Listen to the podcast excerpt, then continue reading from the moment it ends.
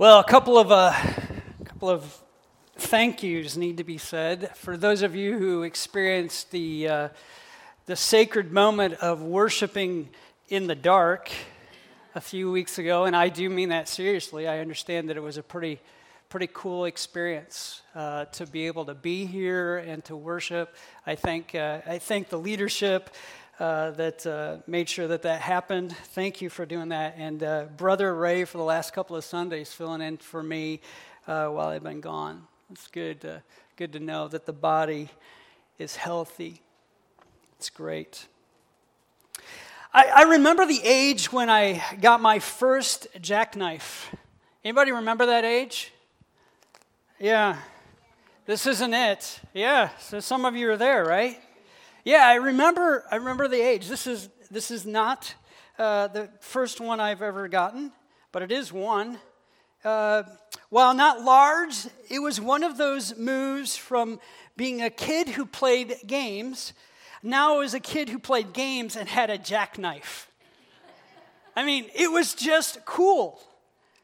I, I was uh, told that I was only supposed to use it in limited places and spaces, but you know, when you have a woods uh, behind your house, uh, the spaces become large and the imagination becomes great. Yet I had a jackknife. While my jackknife was no Swiss Army knife, I imagined it was and probably used it in similar ways. While fishing with friends in a river, we caught a fish and decided that right there on the banks of that river behind somebody else's house, and uh, you know just one of those uh, breaking through some barriers that maybe you shouldn't have kids. You shouldn't have done that. Anyway that fish needed to be cooked right then and there. Well you got to take out your jackknife and make sure you have a pointed edge so you can skewer this fish from tail to mouth right and create a, uh, a spit over which a fire is then made I mean, it's the coolest thing. And if I'm sorry, if you've never had that experience, have it, enjoy it. Get dirty, get, you know, and, and then try to eat the fish that you've not scaled, and oh, it's just nasty. That is just nasty. right? But right on the edge, using that jackknife, you know, that experience. This is a one and done st- stick to spit on the banks of that river. You know what I'm saying? You don't use that stick again. Can I just tell you, that's exactly where our tension is in life. Uh, we can generally we can generally solve many situations yet we're not always how to sure solve all the situations for all of our life and all the circumstances of our lives ha- have you ever noticed as humans, we tend to be able to solve, again, many situations right before us and maybe a little bit down the road. Yet, not truly the long term, ongoing situations. They just continue to roll before us. This is when we realize we have limits. We simply have limits, friends. We are limited and we have limits Anybody remember MacGyver? Uh, carrying that Swiss Army knife, you can look this up. This is true. That's really what he armed himself with. He was able to get out of any situation before him and those he was rescuing at the time. And yet, the solution brought relief in the moment for the episode, thanks to uh, TV and movies, right?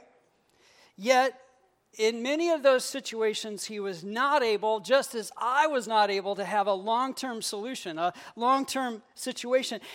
The, the lingering issues still plague us, friends. We're limited. Uh, and this is where we come in our passage. This, this is where we're at today in our Matthew series. Listen to this. Jesus returned to the Sea of Galilee and climbed a hill and sat down and a vast crowd brought to him people who were lame, blind, crippled, those who couldn't speak, and many others. They laid them before Jesus and he healed them all. The crowd was amazed. Those who hadn't been able to speak were talking, and the crippled were made well, and the lame were walking. And the blind could see again. and they prayed the God, pray, praised the God of Israel. Last week, Brother Ray reminded us of this very fact. A, a Gentile woman, I love this story from last week. Wished I could have preached it, but brother, you had it. She's not even part of the family tree. Did you get that? Did you grasp that? Yet she saw and heard what Jesus could do.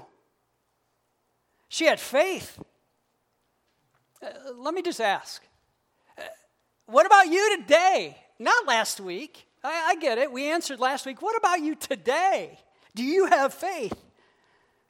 Do you have faith today, or you are like the father who pleaded with Jesus to help his doubt?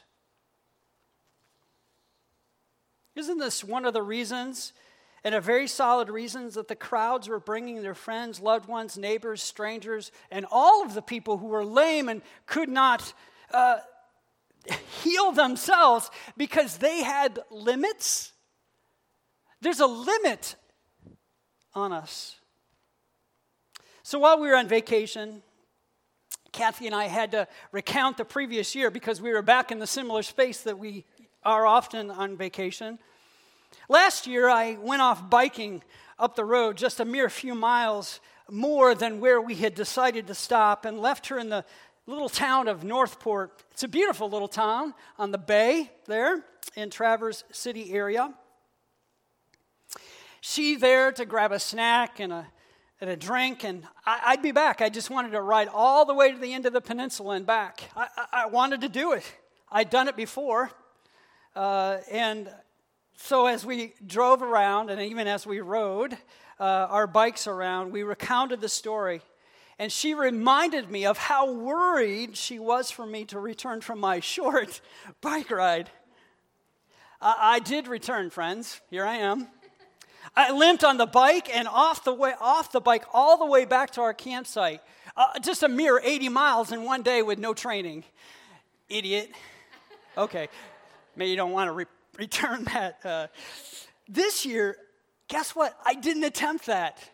Now, I'm better trained this year than I was last year, but you know, you realize I have limits. I just have limits. But this reminds me we often do not know our limits until we come to the edge or the end of them, do we? We just don't know until we come to the edge or end. Those those Gentile crowds brought G, the Gentile people who were sick. It's important, by the way, that I continue to repeat that it's a Gentile crowd. You do realize this, and you'll get this in a moment. The lame, the blind, the crippled, those who couldn't speak, and many others. Uh, I wonder how many of these people had attempted other forms of healing before realizing the limits of help available. I mean, if you have a loved one, you'd go to all lengths to try to see that they are healed within your power, wouldn't you? I wonder. I wonder, do we, do we realize the limits are limits? Uh, okay, uh, before you give me a phone call, in regards to, and your mind's probably already going there, to ask whether I believe in the healthcare system has their place in healing, I do. I do. Yet, where do they have their place in the healing process? I think that's a good one to ask ourselves the question, even in this passage of Scripture. We need to ask ourselves where and when uh, we're placing our faith. Where is it going? Are we just continuing to clamor for the next doctor to solve our situation? And that may not be wrong, but I just ask the question. I pose it there. I do think that it is seen by our fruit and our following by our language, by our languishing, by our hopefulness or lack of hope that we speak. But you see, this is the point. This is the point of the passage, and we haven't even got to the thrust of it, I don't think. God is not limited. God is not limited. Pretty simple. We know this to be true, right?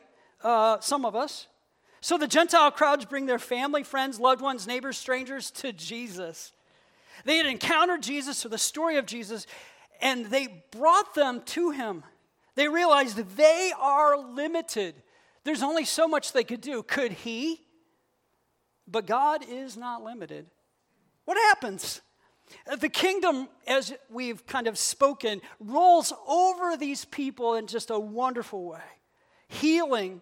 And can I just say healing in the sense of wholeness, not just healing of the, you know, whatever ailed them, whether they were mute or blind or crippled, a wholeness. See, that's what the kingdom's about, friends. A wholeness of body and mind and soul, transformation, complete. The blind see, but not just the blind see, but they see the kingdom, right? Uh, the lame walk, but how do they walk? They walk after Jesus. Uh, the crippled healed. They don't. They no longer limp. They they sprint for Jesus. Uh, the people talk, and they don't just talk about themselves. They talk about Jesus, the kingdom, and the healing, and the possibilities, and the potential, and what lies ahead people hear. And what do they hear? They hear Jesus' voice, they hear the Holy Spirit, they hear the Word of God. This is what transpires. This is the wholeness of which God brings to us. See, their limits were met with the one who is unlimited. Who is unlimited?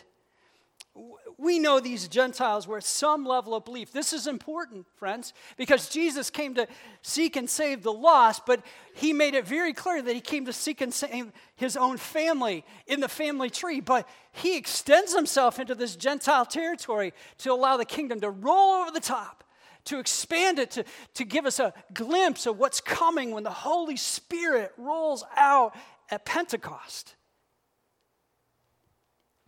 These Gentiles, they weren't unbelievers. Unbelief is a choice, friends. They had maybe some doubts, they had some queries, they had some questions, but they brought their friends, even their strangers, and maybe even their enemies to Jesus to kind of say, hey, is it possible? And friends, this is where this is where love lives. It's in this, it's in this space and place where our limits meet God's unlimitedness, where we're willing to bring ourselves or somebody else to God. That's love. It rolls out. God's love gives each person a choice in that. Adam and Eve were given access to the tree of knowledge of good and evil. That's where it lives. We have a choice. We can choose God's unlimited resources and whatever He may want to give to us, or we can choose our own way, walk our own misery, and suffer through this world without His presence and power that He wishes to give. You see, Jesus continues to demonstrate the kingdom, the kingdom come to earth, as we just sang, in their midst. It's beautiful. All these people hang around with Jesus for three whole days. Would you? How many of you would hang around if this is what's happening? Healing? Man, I would. I'd want to not only I'd want to I'd want to see my own healing happen, but I want to see what what's coming next. What's he going to do? Oh, what a beautiful, beautiful way. That's exactly what transpires. They run out of food, or it seems could be the case as Jesus takes concern with their plight. The resources have limits. Our resources have limits, friends. They can only go to their lunch bag for so many times before they see the bottom of it clearly, right? Remember, remember, love and action equals compassion. And this is Jesus at the heart. Uh, they, there they are again in the wilderness as before, and, and Jesus when Jesus fed the 5,000. And just in case you're a scholar and a theologian, and rightly you should be, I'm not, I'm not saying you shouldn't be. I believe this is a fresh new story where some would contend it's a story retold. I don't think so. Matthew makes a point of, of, of different aspects in it. You can see it. It's fresh new occurrence where the evidence, there's Gentiles, the area, the number is different. The fact that the words he uses to speak to his students, his disciples, are vividly different. Jesus sees the need and what to do. and he, you know, he wants to do a good deed for the people who have been with him, and he does that. After a conversation with his disciples, his students, who seem to have lost their memory just a tad bit. We have to laugh. He asked them, How much bread do you have? How much bread? And before we pick on these men, isn't it true we forget? Remember, f- reflecting on what God has done will transform our present with faith in what can be done. That's exactly what transpires. When we reflect on what God has done for us, and our faith is bolstered in that moment. You know, when I go on vacation, again, I'm sorry, just reflections, even in the moment, I suppose, I set work aside. And even home things aside for a week or so. So my mind, but my mind, as does yours, doesn't put those things down right away. It just doesn't put them away. It takes a few days. But when I re enter the routines atmosphere, I have a flood of to do lists. Anybody like that? Anybody like, okay, it's gone, but whoa, few things. And then this is what happens to me. It's it may be a common human, human, uh, human thing, but all of a sudden emotions start to swirl around the to do list. Will they get done? Am I going to meet the deadlines? Well, this week was no different. There's no exception. Even though I prayed to the Father and rely on His Spirit, He will guide me. I forget. I forget regularly how He takes care of me. I need others, you, my wife, brothers and sisters, to, to remind me of my limits and His unlimitedness. So Jesus asks, How much bread do you have? Oh, Jesus, just just a mere seven loaves and just a few fish. Uh, nothing much. And I'm sure they're thinking, this won't even feed us, Jesus. Again, we forget and we forget thoroughly sometimes. Hey, Jesus said, everyone sit down, get ready for a feast. Just like in the, te- in the story that Matthew tells, Jesus uses the word recline. He doesn't just set uh, crisscross applesauce just to receive a few morsels. He says recline because a feast is coming. That is the word in the Greek. It's an amazing word. I think Jesus wants, to do, wants us to do that on a regular basis. Just chill out, relax. I got it. Get ready for the feast will commence soon. He wants us all to have a taste of the bread and the fish. But you know the bread and fish really is just a just a true taste of the kingdom and the faithfulness of the Father, right? You do know that. That while we're fed, the Father's faithfulness is behind this. So, can I ask you, what do you have? Uh, well, what's in your hands? What do you got? I, I know it may not seem like much on its own, but when it's added up, it can change lives. People are loved, and the kingdom has touched the earth. Lives are transformed by his forgiveness, his salvation. So, give God what you got. Give God what you got. All of it, not a part of it. Don't withhold. I'm telling you, there's multiplied increase on this.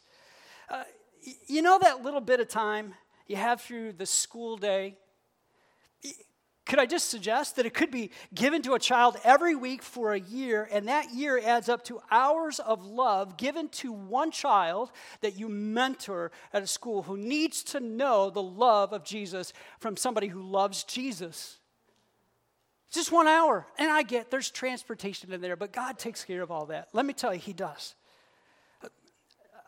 You, you say, uh, you know, you believe, you believe tithes and offerings do not matter much and maybe I'm treading a little bit on thin ice, especially when I get to the end. You'll figure that out in a second.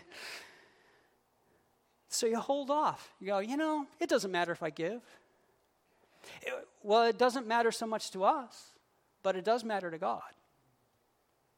You see, when all of God's people give generously from what God has given to them, then it adds up and we're able to do an incredible increase on the kingdom and its fruitfulness. We're able to give in situations and coming together just like this last week. So I get, get home from vacation and there's a request for a resettlement of a Ukrainian family. I'm like, okay. So we walk through the conversations as you walk through the conversations. But collectively, with other church families, we were able to give $1,000 to be able to help a Ukrainian family settle and to demonstrate the love of Jesus and, and to see them connected into a church body and a connection of people who love Jesus. You see, we can't do that unless people give. And that means all of us, every single one of us. Uh, we may think that note that the Lord placed on our minds about that person, you know, that you have this face that comes into your mind or this person that comes into your mind, and you realize, oh, I, need to send them a note or text them or whatever. And you think, well, and you realize a week later you've forgotten, right? But it comes back. Well, how does it come back? Can I just tell you, the Holy Spirit is continuing to kind of unroll on you? That note matters because do you realize that God's already gone ahead? Uh, God's already gone ahead. And that note that you were thinking about sending a week earlier was, was and is and could be combined with the other nudges He has given to other brothers and sisters, other people around you, to help and encourage that person, whoever that may be. That note matters. So it's, it's in the small stuff and in the big stuff. How about, how about this?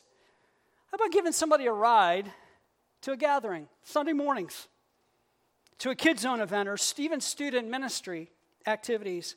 May seem small, and at times it may be even inconvenient. I will grant you that. But could they find their own way? Well, maybe, but maybe not. The conversation in the car ride, the opportunity to encourage, the life on life sharing, that happens in a car ride with somebody that you just you just placed on your heart? I mean, can you imagine? So, what is it that you've got? Give God what you've got. Ask Him boldly. What would it be? So Jesus asked them, How, how much bread do you have? Ah, just a mere seven loaves and a few fish. This is where we find ourselves as followers of Jesus. We just have a mere whatever the place where God can, we can give God what we've got or hold Him, whatever it is. The disciples give Jesus the mere morsels they have, and Jesus does what I believe Jesus would want us all to do uh, to see them increase, to see them multiplied. But this is probably the most important. Uh, check this out. He looks to the Father in heaven and gave thanks for what was given and then began in faith to give out the feast of bread and fish that he told everyone to recline and get ready for.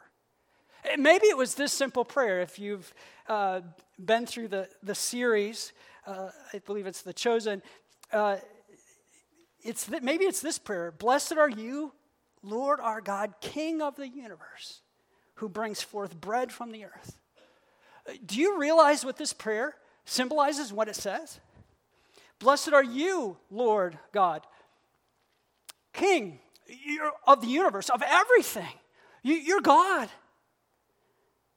Who you bring forth bread. I don't do it. Yep, I go to work, but you're the one that gives me the work that I have, the job to bring home the bread. You are the one.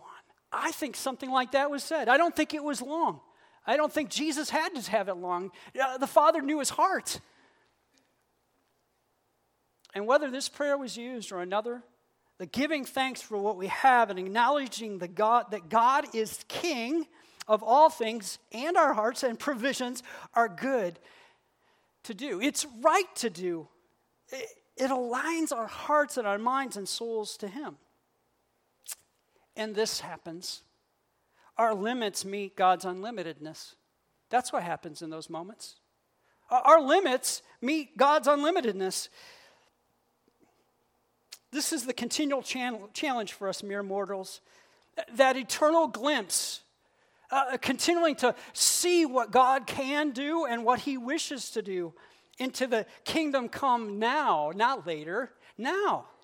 Not the earned bound limits that we think we're set in. We can do this as we mobilize prayer as our continual conversation to the Father. It's in this space where we where our limits meet his unlimitedness for his kingdom come. His will be done.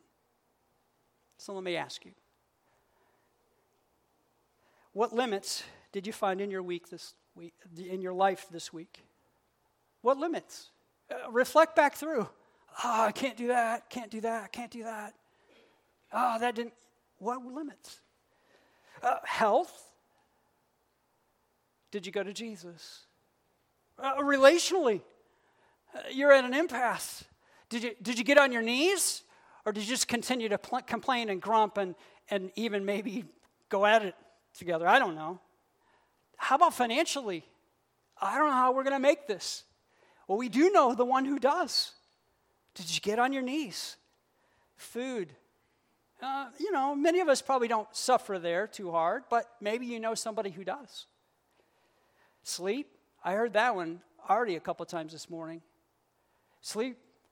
Lord's the one who gives rest. I mean, eh, are we willing to allow our limits to meet God's unlimited resources? That's the constant call of us in the kingdom. So, will you bring your limits to God, who is the unlimited? I mean, truly, He is unlimited. Now, as I say this, some of you are thinking, you know, I've always wanted. I, want to remind us all, if I may, that God is good at giving us what we need, not always what we want.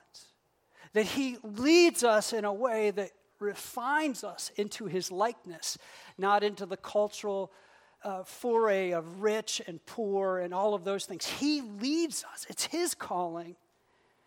So, are we willing to allow Jesus to bring his kingdom through us and with us in light of what he has already stated? And not only what he stated, but where he himself walked. You realize that, right? He walked the road of suffering for us. But Jesus tells us in the Sermon on the Mount, Matthew again, 633, seek the kingdom above all and live righteously, and he will give you what you need. Are you willing to bring your limits to God's unlimitedness? So, can I ask, uh, why don't you close your eyes, if you would, this morning for me? Close your eyes.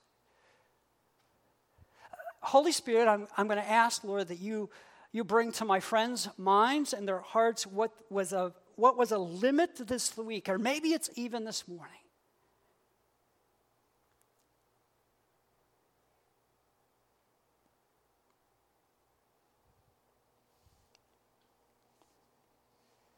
Holy Spirit, thank you. Thank you for drawing to our minds the limits of our ability. Now, friends, what I'm going to ask you, because that has been brought to your mind, are you willing to bring your limits to God's unlimited resources, but ultimately to Him alone? Just simply, we're going to sing in a few moments.